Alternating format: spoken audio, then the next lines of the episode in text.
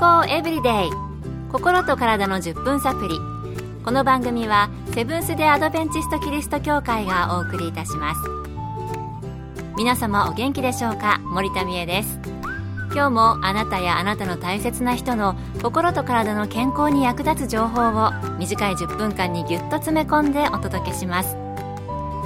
セブンス・デ・アドベンチスト・キリスト教会は社会奉仕をモットーに世界中で病院や学校も運営しています。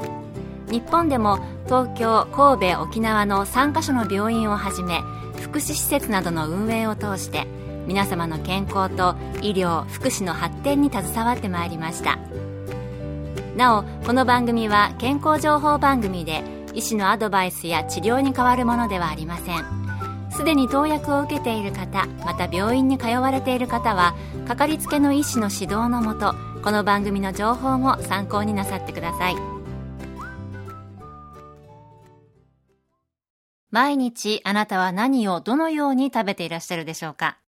この番組でも体に良い食べ物や病気予防のために役立つ食べ物、栄養素などをたくさんご紹介してきました。今日は食べることに関する豆知識を東京衛生病院の先生にお聞きしてお届けしたいと思います。まずは食べるスピードについて。あなたは食事をするスピード速い方ですか？それともゆっくり食べる方でしょうか？私は中学校から寮生活をしていたせいか、どちらかというと、早い、うん、早くなった方ですかね。寮生活では限られた時間の中で食事をして、それから洗濯をして、部屋の片付けをして、など、いろいろね、することがあるので、どうしても食べるスピードが速くなっていってしまいます。それと友達と一緒に食事に行くことも多いので、自分だけなんかね、こうゆっくり食べているわけにもいかないんですよね。まあ、とっくの昔に寮生活は卒業していますが、その時の癖は抜けていません。さて、健康のためには、早食いはあまり良くないと聞きますが、実際のところどうなんでしょうか？東京衛生病院の先生に教えていただきました。早食いをすると満腹中枢が血糖値の上昇を感知する前に多くの食べ物が体内に入ってしまいますので糖尿病のリスクが高くなります。また過剰な食物を摂取することでメタボリックシンドローム発症リスクも高まります。食事の時間は15分以上とり一口につき30回以上噛むことが理想とされています。噛むことを咀嚼と言いますが咀嚼にはダイエット、認知症予防、視力低下予防、虫歯予防、がん予防といった良い効果が期待できます。早食いは健康に悪い、よく噛んでゆっくり食べることが健康に良いことだと言っても、実際に一口ごとに30回数えるのは大変です。まずは一口の量を少なくしてみたり、料理をするときは適度に大きく厚めに切ることを意識したり、歯ごたえのある食材を選ぶと自然と噛む回数が増えると思いますので試してみてはいかがでしょうか。早食いやはり体にはあまり良くないようですね。15分以上かけて一口30回以上噛む。この一口30回よく聞くフレーズですがなかなかできないですよね。ただ先生は最後に良いことを言われていました。一口の量を減らす。これはね、確かに噛みやすくなって口の中のものを咀嚼しやすくなりますよね。それから逆に適度に大きく厚めに材料を切るとか、歯ごたえのある食材を選ぶ。これですとね、噛まないと飲み込めませんので、こちらも強制的によく噛むようになりそうです。意識してゆっくり噛んで糖尿病やメタボリックシンドローム発症のリスクを下げたいですね。康エブリデイ心と体の10分サプリこの番組はセブンス・デ・アドベンチスト・キリスト教会がお送りしています。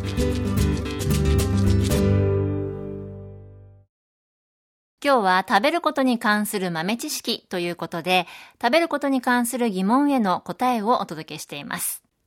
最初は本当に早食いは体に悪いの？でしたが次は甘いものに関するお話。何かをする前の甘いもの、これは体に元気を与えてくれる。仕事前に甘いものを食べると、はかどる気がする。そんな人もいるかもしれません。それって本当なのでしょうか？また、いつぐらいのタイミングで食べるといいのでしょう？東京衛生病院の先生にお聞きしました。甘いものを摂取すると血糖値が上がります。その血糖こそがエネルギーの源です。仕事がはかどるよう甘いものを摂取するタイミングは食後の血糖値が30分から1時間でピークを迎えることからそのタイミングがベストと考えます。ただし甘いものの摂りすぎは血糖値が急激に上昇することにより膵臓からインスリンという血糖を下げるホルモンの分泌が増え低血糖に至ります。その結果脳へのエネルギー供給が不足しさらに脳内覚醒物質であるオレキシンの減少により脳の働きが低下して眠くなることがありますのでご注意を。甘いもので血糖値が上がると元気が出るんですね。そして仕事がはかどるように甘いものを食べるタイミングは食後の血糖値が30分から1時間でピークを迎えることからそのタイミングがベストということでした。ですから前もって時間を逆算して甘いものを取るとしばらくして血糖値が上がってお仕事がはかどるというわけですね。ただ、やはり食べ過ぎには注意ということですね。難しい説明がありましたが、最終的には脳の働きが低下して眠くなることがあるそうです。番組でこのような体の仕組みのお話聞いていると、目の前のものとかパッとした思いつきで毎日を過ごしていると、塵も積もってその習慣が血管にとか脳に内臓にとダメージを与え続けているということもあるようですよね。食べたいなとか食べちゃおうっていう単純な考えから私はこの目的でこんな風でありたいというふうにね生活を見直すことも必要かなと思いました。今日の情報を上手に活用して健康的に、そして活力に満ちた仕事、そして日常生活を送りたいですよね。この番組ではそんなお手伝いができたら嬉しいなと思っています。あなたも体や健康に関する疑問などがございましたら、メールやお便りなどでぜひお寄せください。今日の健康エブリデイいかがでしたか？番組に対するあなたからのご感想やご希望のトピックなどをお待ちしています。さて最後に健康講座のお知らせです。通信制の無料の健康講座ニュースタートをご希望の方にもれなくお送りいたします。